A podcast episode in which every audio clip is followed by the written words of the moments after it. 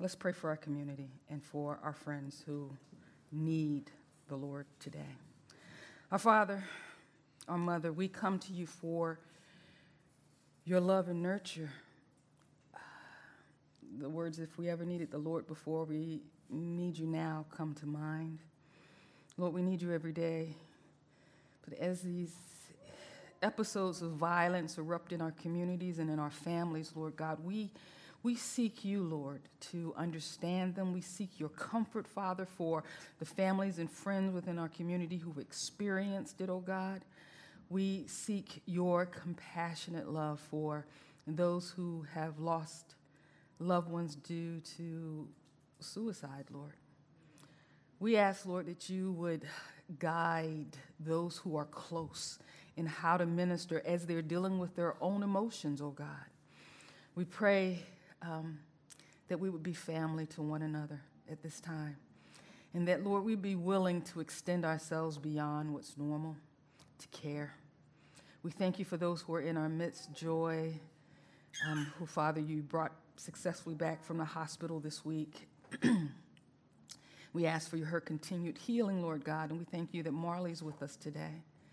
Father, we speak love and compassion and healing over all those who are maybe simply under the weather, experiencing allergies, oh God, or who, Father, got news from a doctor and they're not able to share right now because they're sorting through.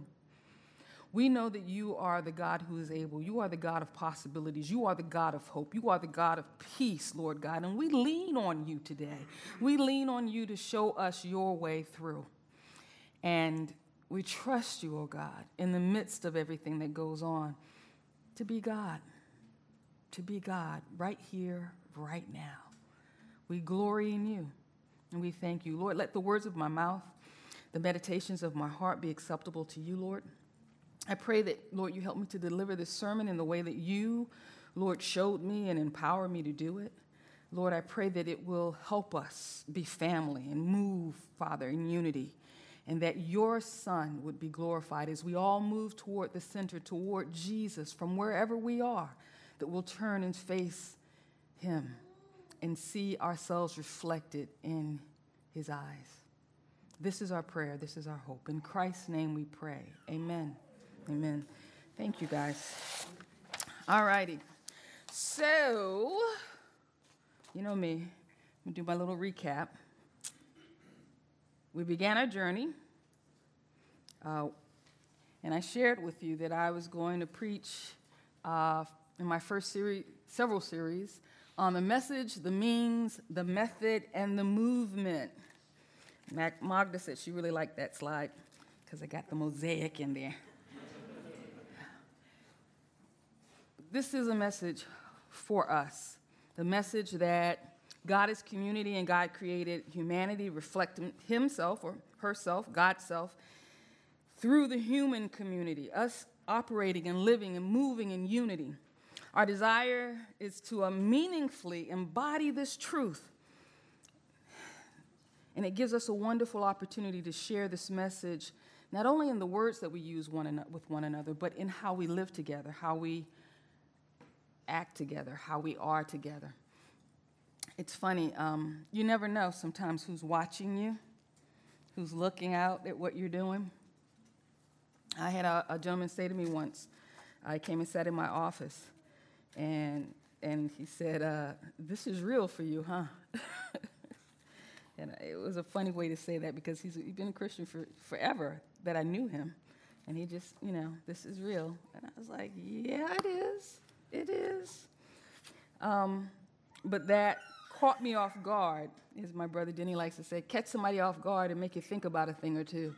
That people are watching us and they want to see us be Christians more than hear about us being Christians. They want to see us be church outside instead of watching us come into church to sit for Sunday service. Amen? And we as mosaic, as this wonderful mosaic of people. There's a scripture in Revelations that talks about how every tribe and every nation is gathered around God's throne. When I see mosaic, that's what I think about. All of us in our different ethnicities and our different cultures, maybe even dressed in our cultural garb, standing before the throne, praising Him and delivering our gifts that come out of expressions of our culture before the throne. And that excites me. But it excites me all the more to know that I don't have to wait till that day, but we can do it right now. And we can share in the midst of this house from our expressions of who we are and how God has crafted us uniquely. The mosaic, the web of people coming together and showing forth God's glory. And then we talked about the means. And we learned that God honors God's promise to never leave us or forsake us by making a home in each and every believer. This agrees with God saying that alone isn't good. And please understand me when I talk about being alone, I'm an introvert to my core. Myers Briggs, I'm off the chart for introversion. I need some time by myself. Sometimes people talk too much to me. I got to disappear. my kids love to talk. My husband will tell you, I'll go in that room sometimes and they're like, Mom, I'm like, no, so I'm not talking about that kind of alone. I'm talking about the isolation that separates us from one another, that I don't have time for you. I don't want to hear what you have to say. I got in the car with the Uber driver and he said, Lord, I had to say, you know, he was joking around, but he said, I had to say, not today, Satan. Somebody got in the car with him and was just griping and just nasty. And all of that stuff just separates us, right? And makes us move away. And the way we live our lives sometimes does that. But God has given us a gift in the person of the Holy Spirit to unite us. God, the Spirit is the means through which we're able to rise up above those things and connect with one another. Connection is so important. So, a little plug. By the way, please fill out your Connect cards. I really want to see who was here. So, I'll, I'll, I'll forgive you if you look down for a minute on your phone and fill it out. Amen? So, separation alone is not good. That's what I mean. That isolation is not good. And now we come to the halfway point in these sermons, um, and we're going to talk about the method. Method is can be defined. Can you guys see around me? I'm sorry. As a uh, particular way of doing something. So, for our definition, we're going to say that we'll explore the particular way God engages and, mo- and mobilizes God's human community in this series. God's particular way of mobilizing, of engaging us. And my belief that that's done through the church. What do we mean when we use the word church? Now, most of us know who've come up in church. Some of us who haven't been raised in a church may not, but you hear that word ecclesia. Originally a gathering of cities in a city state or a polis, but it's also come to mean those who've been called out, called out into an assembly. Now, in the days of old in Roman culture, women and foreigners and children weren't included as citizens. But we live in a new state, a new age, a new day where we are. The Christian community has adapted this term. In Hebrew, an equivalent term was kahel, which also means an assembly or a gathering together. The root is to be called out. And so it's our understanding that we are those who are called out of the world into a heavenly citizen, citizenry while we are sitting right here in the world we know. So you can ask if we're called at a called out assembly and everyone, so if we're called out assembly and everyone has received Jesus as Savior and Lord as a member of that assembly, why bother with church? Why bother going to church anymore? Isn't that the question of today? Why, why bother coming out? You know, I could, I could be sleeping. I could worship at Bedside Baptist. And, you know, true confession, I have worshiped there and enjoyed myself. But why, why do we answer this, this question, this call to come out? Sometimes we answer it because, you know, we've had children and we want our children to have a Christian value. And so, you know, and truth, truth be told, because we just want to tell the truth, right? We suck it up and we come.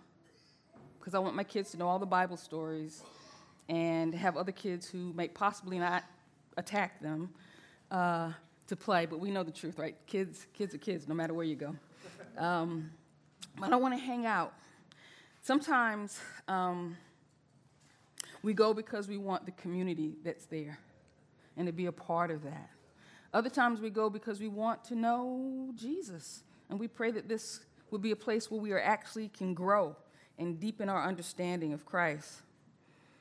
So many of us ask this question, and sometimes we answer the questions when we're not in the best of moods. Is I guess we beat so the pastor can get paid. Thank you.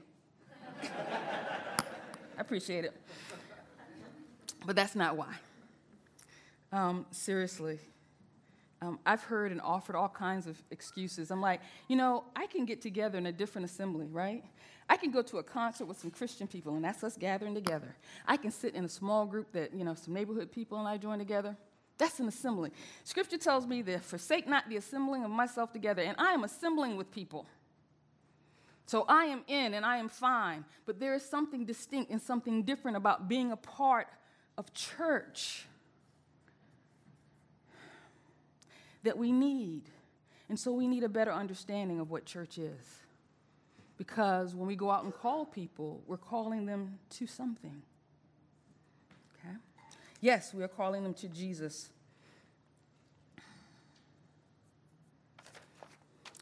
And we are calling them to salvation, but we're also calling them to community that they can only experience with the family. We could focus on the negatives in our Christian history for reasons why we won't go to church or, or don't think we need the church. We can say things like, weren't Christians responsible for killing innocent women in the witch trials in Salem? Yep. Didn't Christians support slavery? Yep. Didn't Christians jail, get, jail Galileo? And all he did was look through a piece of glass and see that we weren't the center of the universe? Yep. Hasn't the church condemned people based on their gender, their orientation, their economic status? Yep. And today, Christian church too often fails to speak out about the injustices currently taking place in our country against the undocumented, against the documented, and against those with brown skin in almost every way and we're quiet and we get angry and we say, Why do I need this? I wrote in um, Facebook posts, Don't tell me you love me. And you don't, excuse me, I'm not gonna get too political, but you don't vote in a way that puts me in your thoughts.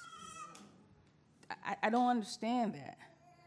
I, I, it's hard for me uh, to believe in love and that's one of the things that we have been faced with as a church when people move away from churches because I can't trust the people who are assembled.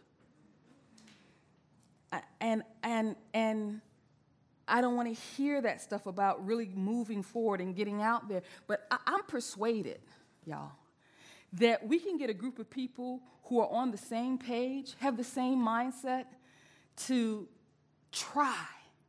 You see, there's a reward for effort in the kingdom of God.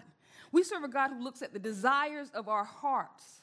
And as the desire of our heart is to move forward with others in community, you see, scripture says if one can capture a thousand to ten thousand, And we have so many people in here to capture thousands of people within our community, not just to tell them the message of Christ, because sometimes I think we spiritually in the past, more so now than now, but we were spiritually fornicating. We want to put notches on our belt for how many people we could get saved. When I came up, there was, you know, evangelism explosion and all these little tracks and ways to get people, and you got them saved, and you could come up and say, you know, I led this many people to Christ. Or, you know, and it, there was that kind of attitude with it, you know? And it, so it became more caring about me and my demonstration of myself as a Christian before the world instead of my love and sharing with people. I think those things are okay, you know, having those tools and those methodologies. But I would rather hear about who Jesus is to you. Much rather hear that. That's real for me. Why bother with church? I want to attempt in this series to answer at least that question, at least a little bit for us. It's too relevant for us to leave behind as we want our community to grow. So we need to cover a couple of things. First, we need to cover today how the church came to be. And then we're going to talk about the how and why of its design, its chosen way to structure itself. So, for today, how the church came to be. Um, there are just a couple of thoughts I want to raise for your consideration. I owe y'all a short day from last week, I remember. Uh, so, let's begin here. Jesus steps on the scene. He's preaching about the kingdom of God, and he's joining John and telling people to repent, right? For the kingdom of God is at hand. And after months and months of turning the traditional teachings of the Torah upside down, after months and months of the Pharisees chasing him, the Sadducees chasing him, people chasing him just for a miracle, after months and months of this, he comes to the point that he asks his disciples, Who do they say that I am? Let's read it in Matthew 16, 13 through 18. When Jesus came to the region of Caesarea Philippi, he asked his disciples, Who do people say the Son of Man is? And they replied, Some say John the Baptist, others say Elijah, and still others Jeremiah or one of the prophets. But Jesus said to them, What do you, what about you? He asked, Who do you say I am? And Simon Peter answered, You are the Messiah, the Son of the living God. And Jesus replied, Blessed are you, Simon, son of Jonah, for this was not revealed to you by flesh and blood, but by my Father in heaven. And I tell you that you are Peter, and on this rock I will build my church, and the gates of Hades will not prevail, and the gates of Hades will not overcome it. This is one of the first places uh, we come to in Scripture where we see the word church used. Um, from the words in, in verse 18, on this rock I will build my church. Based on this, we can conclude that Jesus is the founder of the church, but there are scholars who disagree. You can say, Angel, there's always somebody who disagrees. I know, that makes life interesting, right? We can talk about a few things. So I want to present just a little bit of, of their thought, just to give you some things to think about, okay? There's some scholars who say that we're incorrect when we say that Jesus' aim was to found the church. And we're in error when we, uh, when we think that Jesus founded the institutional church, or he instituted the church. A gentleman named Edward Schweizer wrote in The Good News According to Matthew uh, in 1975. This is, how, this is not a new thought, this has been around for a while.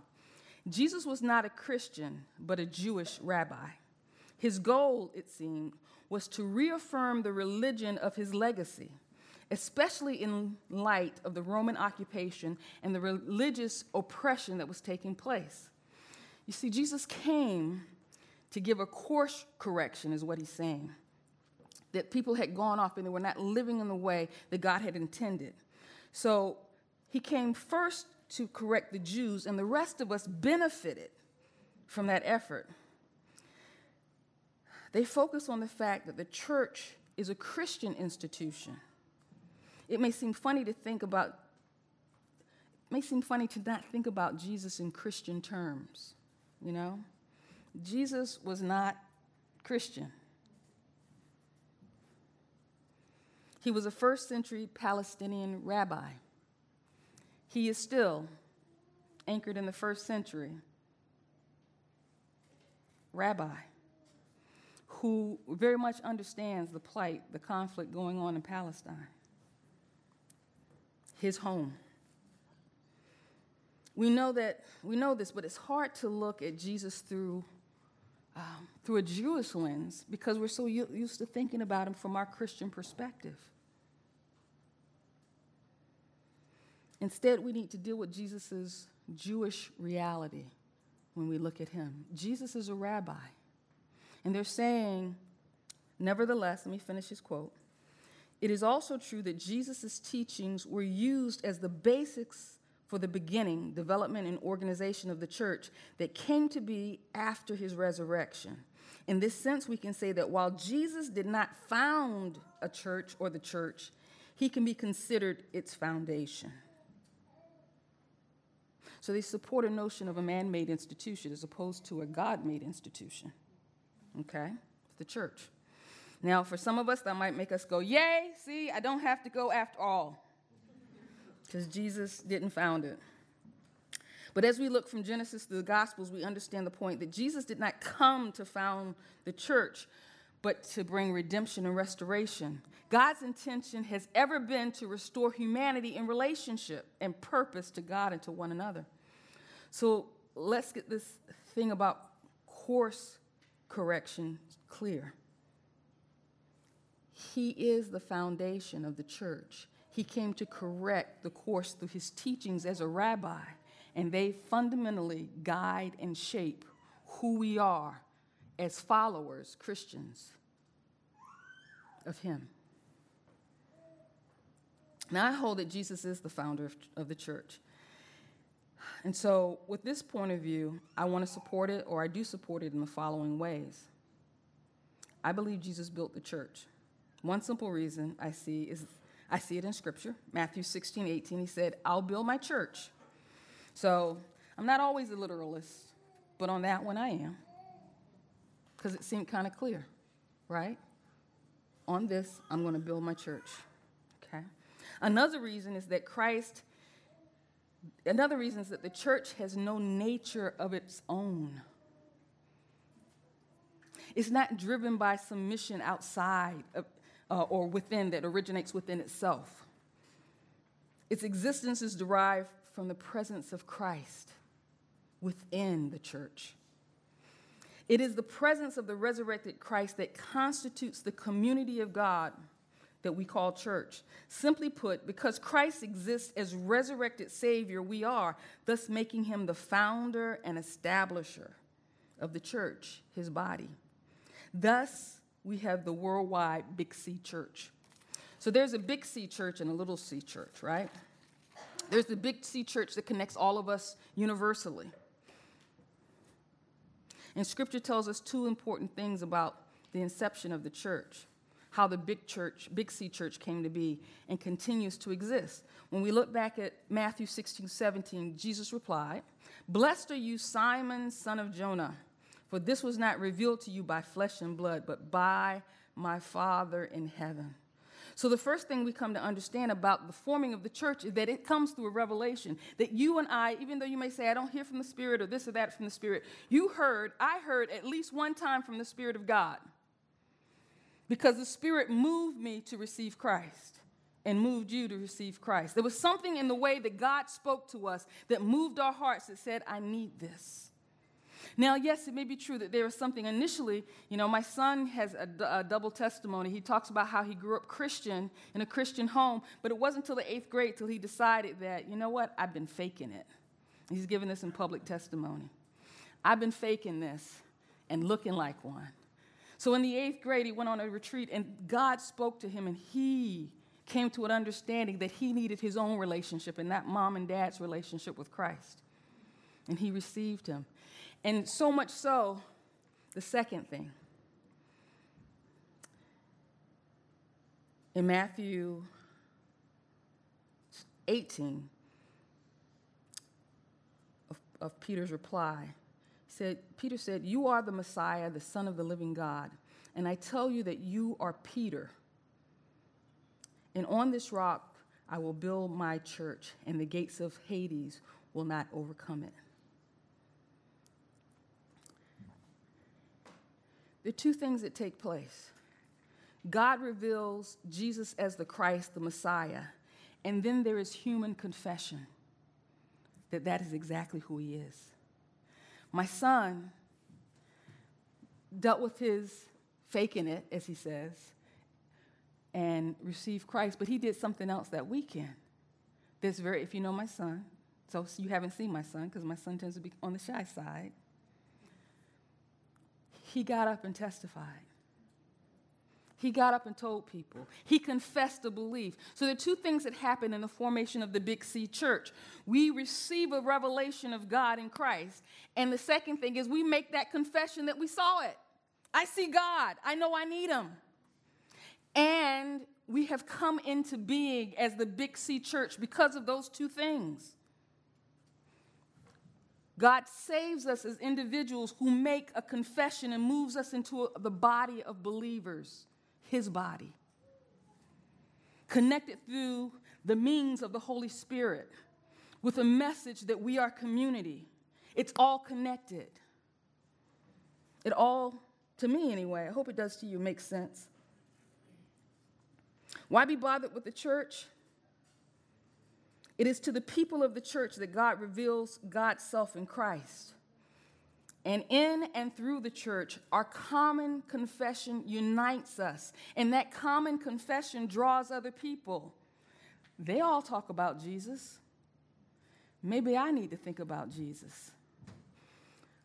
I'm watching, and such and such was hurt. Have you seen Joy's house and how the people come in and out and they're bringing food and they're, they're coming for prayer? They sit on the porch and talk and laugh. Have you seen that? I got to find out about these people. I got to see what's up for these people. And people may come. This is why we're center set church. People may come because they see the activity of the church and we want them. We want that to be that light in the world. But then what happens is they know God for themselves. They make the confession. And then they move from, I attend, kind of, sort of, maybe, to, I really want to be a part of something bigger than me something that's moving and alive, something that can change some things. I want to be a part. People join all kinds of things because they want to be a part of something bigger than they uh, join political movements. I joined the high school band, it was bigger than me. I enjoyed it. It was fantastic. I had a sense of wonder. I had a sense of being special. I had a sense of, of, of, of the camaraderie of being with other people. I love that. And I loved it. It, it made such an impression on me that I, I uh, sought continually things that provided that. And so when I got to college, I joined the Baptist Student Union. And I'm gonna be honest with y'all, the Baptist Student Union was full of white people. I was like, wait a minute. Every time I walked through, con- through campus, it was like on that side, I was going down, the Lord was like, Angel, and I'm like, no, not today, Lord, not today. But still, something called out to me as I saw people coming and going. And I saw a few people of color coming and going. And I went to one thing, and they talked about Jesus in a particular way that I understood that night. And it was like, I can, maybe I can be a part of this group. I joined a little church in the projects because they not only talked about Jesus, they spent a lot of time together. They would go over to each other's houses. They would laugh, they would giggle. If you had a hard time, they were there. And not just because it's where I met my husband, well, in college and then at the church. I thought he was kind of cute as he hid behind the piano.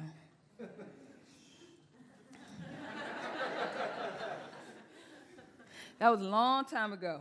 I said that for you. Anyway, um, but the church can be that kind of thing. In that project that we were part of, Grandy Park, there were years and years of history of people who had been through that church, received uh, support, clothing, food, but that nurture and loving care. My husband still cries the, the name of two ladies. Oh, I forgot the name. Joyce, he's shaking his head at me. Tell me the names, help me. Anna Keelan and Miss Pettyjohn. Lorraine Pettijohn. They had been there for years. They left shortly after I came, but I was there for what, 10, 10 years or so? And you always heard stories about the love of these two women. Always. Always. And the stories always concluded with they love Jesus. They did this stuff because of Jesus.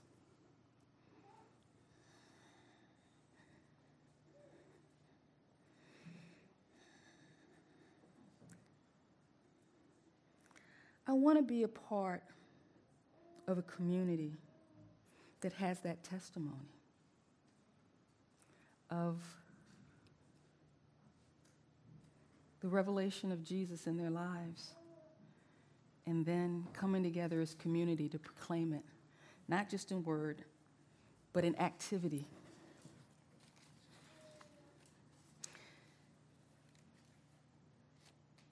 It is a spiritual process that we come through to become part of the church. Belief and confession. And yet, our church is a historical entity. When we study the teachings of the church, we have a, a, a running definition that I like to use. It was crafted by uh, Loida Martell, who's a constructive theologian now at the um, Lexington Theological Seminary, but she was and is a mentor of mine. When she talks about the church or the uh, ecclesiology, the doctrine of the church, she defines it this way the theological, historical, cultural, and social understanding of the identity, function, and purpose, and the eschatological, which means end time, orientation of a community that understands itself to be called into being by God through faith in Jesus and through the power of the Holy Spirit. When I read those words, I don't see the spiritual side of things. Me. I look at the word theology and I understand theology is just simply faith seeking understanding. So it's a community of people who, in faith, seek to understand who God is and who they are. It's historical in that it has existed and been contextual, set in time, set in cultural settings, and has impact on society. The church is spiritual, this Big C church, but it is also something that is very real and anchored very much in the earth. If it were not anchored in the earth, it would not be church. Make sense? It is very much anchored. And God has chosen through, I want to say, God's wisdom, that God wants to use the church. So I said before in the message that we are, that God is a community and God created humanity to be community, right? Through the power of the Holy Spirit, we are now connected. And the same Spirit that lives in me lives in you and is talking to us. And as we spend time in the presence of God and we become comfortable in listening and hearing God, as we spend time reading Scripture and allowing God to talk to us, we get connected to God. As we share the things that God is communicating with us, with one another, we get closer to each other in fundamental ways that help us in our identity, our understanding of who we are.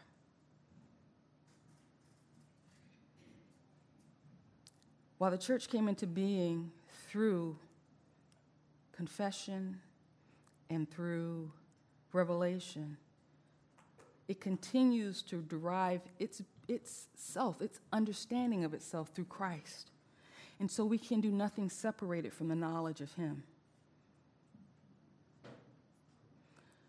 We have a it's a big task in this generation to understand church. It's a big task that we have. It's a big challenge that we have. I don't know about you, but I like challenges.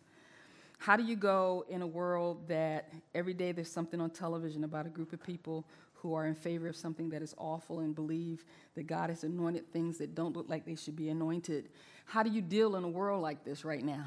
You know?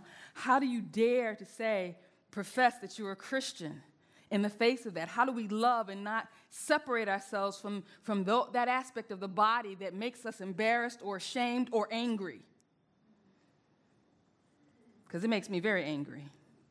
There's a part of me, don't put stuff on Jesus that's not Jesus's. Mm-mm. And he has not changed. Not changed. If it was ugly and wrong and led to separation, then it does now and he says no to that which deals in death. But we speak life and truth. But to do it by ourselves is kind of hard. I'm going to be honest with you. It's just kind of hard. When I was going through my transformation and understanding that people of all kinds of orientations are welcome into the household of faith, I didn't want to tell nobody. Because the majority of the people I knew were going to get on me and talk about me and try to pray over me and all kinds of stuff. For me to have a better revelation of what it means to be a Christian when I was growing up in Christ. And so I found a community of people who helped me flesh out my understanding and talk through this thing. So now I'm not scared to say it out loud. I get a little nervous sometimes, depending on who it is. my father in faith know the scriptures, boy. I got to be on point when I go with him. But I'm not going to deny, because I won't deny anyone. But it's easier to do when we're together, right? It's easier to, to, to, sharpen my understanding to be able to defend those who are marginalized, who are kept down when I stand up. It's easier to say, why are you building another church in a world that has so many churches and so many buildings that are standing empty and people are hungry? It helps me say, there is more to life than getting up every morning, going to work, and coming back home and being sad, but trying to hide from people that you're sad. You can confess your sadness. You can confess your hurt in a household that cares for you, and it will change things because people will know. But a world that says be separate, hide, you don't. And in that isolation, each day you slowly die. I don't know why my brother took his life. I don't know. I know his wife. I look at his wife and I go, it doesn't make sense because she's a joy. I don't understand it, but I know right now she's not alone because there is a wide tribe of people who have encircled her, who are grieving with her, who are not pretending. Well, maybe he just had a mental he just had a mental illness. He maybe something they're just going, I don't know what it was. And it hurts like crap. But I'm going to be here and I'm not leaving. So much of life is like that. It's not a fantasy. Life is tough. And we don't have a fantasy Jesus. He had to go to a cross. And so life has been tough for us, and we don't have to live in a fantasy of this is great Christianity. We got a history full of mess. But we can say this is a great relationship with God. The church hasn't always done the things it's supposed to be or supposed to do and been the thing it was supposed to be. But guess what? Every time I get up and look in the mirror, I can look and say, You have not done everything you were supposed to do, and you are not everything you're supposed to be. And I could get down on myself, but I don't. I say, He who began a good work in me, He's able to complete it. Greater is he who's in me than he's in the world. I may have been down yesterday, but I can get up and go another step today. I can try. There is a reward with God for effort. And what we come and plead with the world to do is try Jesus, try family. Try a church home where you actually participate in caring about one another. We are Christian people because we follow the example, not because we sit in seats. In the same way, sitting in a garage doesn't make you a car. sitting in a church pew doesn't make you a Christian. It is the confession that moves us to activity as a group who think and believe. Little engine that could. Think we can. I think we can. So, the task for our church, because these sermons are not about general stuff, they're very personal to me for our fellowship. It's about us saying to one another, I think we can. You know, we used to like hanging out together. I hear wonderful stories about that with this church. We got kids, and we don't know how to do this because I'm tired, and all of that is real. But I think we can figure this out. I think we can. I think we can. And spend more time together. I think we can pull a really powerful worship team here because the, po- the power of worship was planted in this house. And all I know is that if you plant a seed, what you plant, it grows. Will we dare to cultivate worship land and see it grow again? You plant it uh, B I U, or did I B U I? What's it stand for? B I T. Thank you building it together. was planted with the church tithing some resources and us wanting to give it to the community. I think we can figure out a way to make that sustainable and do something every year for the entire history of this church. I believe that. I think we can, I think we can, I think we can. But it doesn't matter if I'm the only one who thinks we can. It doesn't matter if you're the only one. We have to believe. We have to figure it out. I'm very happy to be here as your senior pastor. I'm glad to say to you right now, I don't have all the answers. But I'm very happy to sit with us and discover them within this body. Everything we need, we have. I believe it. And if we don't have it, God will send it. Will we make use of what we have? All right, I'm watching time. I'm watching time. I'm watching time. So, the first thing is that we are a spiritual body united through confession and revelation in the next two weeks, we'll talk about the practical side of church and its structuring and formation. We'll do a little bit of church history. My desire is not to bore anybody, but to inform us. Because the scripture says, My people perish for lack of knowledge. It actually says this My people are unrestrained for lack of knowledge. They'll go anything, they'll go anywhere, do anything, be a part of stuff that's not good for them because they don't understand. And the scripture also says this in all you're getting, in everything you get, get understanding. I want you to understand why I'm moving the way I'm moving when we start to pull a plan together. It's already in my head and percolating on my walls and stuff. But the foundation, I want to make sure the foundation is clear. Is that all right? Yay. Amen. I'm thanking you. I'm thanking you. Bless you.